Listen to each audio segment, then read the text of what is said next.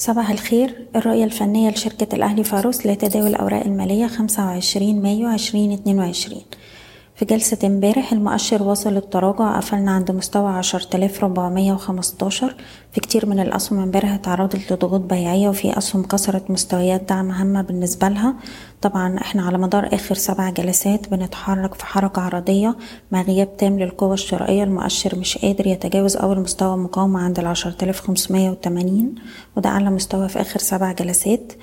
في أسهم كتير كانت بتختبر مستويات دعم وما بتظهرش قوة شرائية وفي أسهم بتكسر مستويات الدعم. طبعا نظرا لضعف الأداء المؤشر ممكن يروح يختبر مستوى الدعم الرئيسي عند العشرة آلاف ميتين وتمانين. مهم جدا إن إحنا نراقب أداء المؤشر في المنطقة دي وظهور القوة الشرائية. طبعا في المنطقة دي هيبقى مهم جدا لأن كسرها هنتعرض لضغوط بيعية عنيفة. طبعا مهم جدا في الوقت الحالي إن إحنا نتبنى استراتيجية متحفظة بمعنى إن إحنا بنركز على مستويات إيقاف الخسائر لكل سهم وفي حالة كسرها بنتخذ إجراء أي ارتداد بنستغله لتخفيض المراكز وبنتجنب الشراء لحين عودة القوة الشرائية. بالنسبة لل CIB هو بيتحرك في range ما بين واحد وأربعين أربعين لحد اتنين وأربعين ستين. لو كسر واحد وأربعين أربعين يبقى معنى كده إن هو هيروح يجرب على مستوى الأربعين جنيه. بالنسبة للقبضة الكويتية دولار طبعا هي من الأفضل الأسهم أداء في السوق.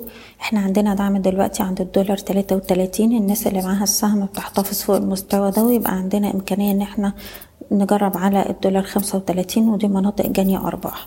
حالة كسر الدولار تلاتة وتلاتين لأسفل؟ هيبقى إشارة إن إحنا هنبدأ ندخل في كوريكشن وهيبقى الدعم التالي عند الدولار وتلاتين.